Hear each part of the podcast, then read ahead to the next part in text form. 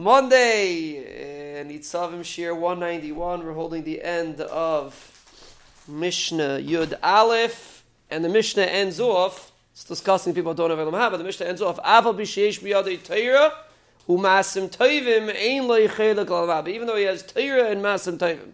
And we find many times in Shas, in Chazal, that we differentiate the two, Teira and Masim Toivim. And the Yisayid Adavar is, Torah is the pneumius of a person. A person has to have Torah to keep him alive. And Masam Taivim is the Chitzayni, is the actions that a person has to do. Chazal always say that Torah is more chashiv than Masam Taivim. Right? A person does, person's mechuyev to learn. person has an opportunity to do a, a uh, mitzvah, whatever that mitzvah is. Torah is more chashiv. We have, in the morning shir, we have a Hatzalah guy. So we make jokes at him every time that if he doesn't take the call and he stays in the shir, it's a bigger chus if he goes, unless there's nobody else to take it. But uh, person has to realize that t- so Torah and Masim Toivim together give a person Elam Haba. It's the shlemus of the mensch from the inside, so to speak, with Torah, and from the outside with Masim Toivim.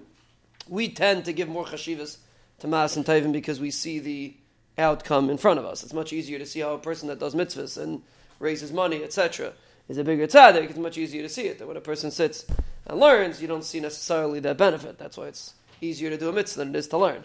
But bottom line, both of them together give a person a chedak lelam haba. And we're saying these chevra, even if they have Torah that means they have everything going for them. Really, they should have elam haba because of the reasons that we discussed.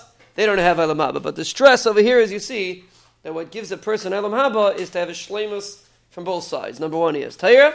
Number two, he has to have meisim tayvim. One without the other will not allow a person to have his shleima, so to speak, in Olam Haba. We just add that the Rishonim speak out that we're dealing with a person who doesn't do tshuva. A person can always do tshuva, and then even if he has these averis, he could still avada go to Olam Haba. A person doesn't do tshuva, these averis are hold a person back from being zeichet Olam Haba.